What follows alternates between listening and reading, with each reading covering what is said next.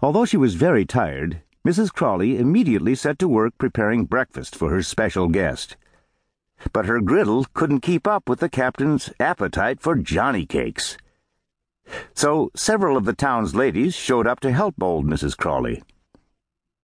Together they mixed four gallons of cake batter and had five frying pans going at once. After he had his fill, the captain leaned back in his chair with his hands on his belly and sighed. Thank you kindly, ladies. That was the finest meal I've had in quite a spell. While sitting with the captain, Mrs. Crawley hit upon an idea. We'll have a square dance tonight in the parlor, she beamed.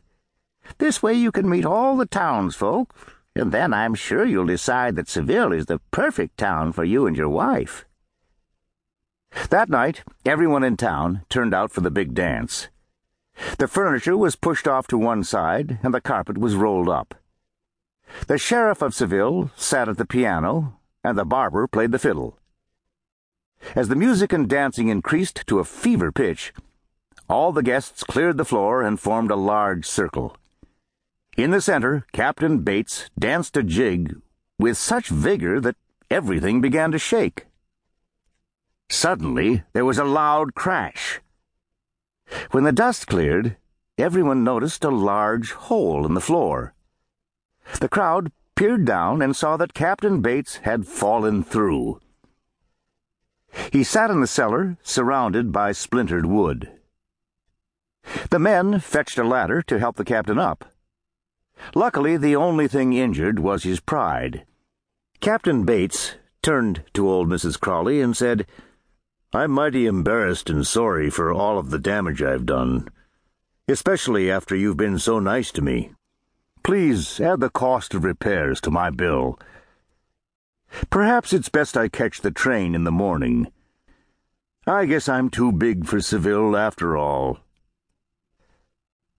Bright and early the next morning, the men and women of Seville arrived. They were carrying hammers and saws and kegs of nails. The captain thought they had come to repair the damage to Mrs. Crawley's floor. But he was wrong. A bugle began to play, and everyone marched together toward the edge of town. Old Mrs. Crawley took the captain's hand, and they followed. The women set up a big kettle and began preparing food as the men started to work, laying foundation stones. The captain thought he was joining a barn raising party, but he wasn't. The men were building a house. A giant size house. The captain was touched by the kindness of the people of Seville, and it was then that he realized he could not live in any other town. Captain Bates sent a telegram to his wife to let her know he had found a town where the people were small, but their hearts were giant. A few days later, Anna Bates arrived. The whole town of Seville turned out to witness as Captain Bates carried his wife over the threshold of their new home. And the size was just right.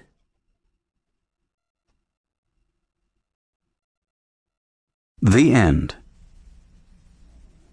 You've been listening to The Giant of Seville, a tall tale based on a true story by Dan Andreasen, narrated by Alan Nebelthau and directed by Aaron Moon. This story finishes with a brief note from writer Dan Andreasen.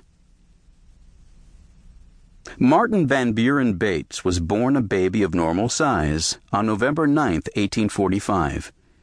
But he continued to grow until he was 28 years old, reaching a height of 7 feet 11 and a half inches and a weight of 525 pounds. In 1861, at the start of the Civil War, Martin enlisted as a private in the 5th Kentucky Infantry. He was promoted several times over the next few years, eventually achieving the rank of captain. After the war, he joined the circus and was billed as the world's tallest man. While touring with the circus in Halifax, Canada, he met Anna Swan. Anna Swan stood almost eight feet tall. She decided to join the circus with Martin and together they toured throughout Europe. In 1870,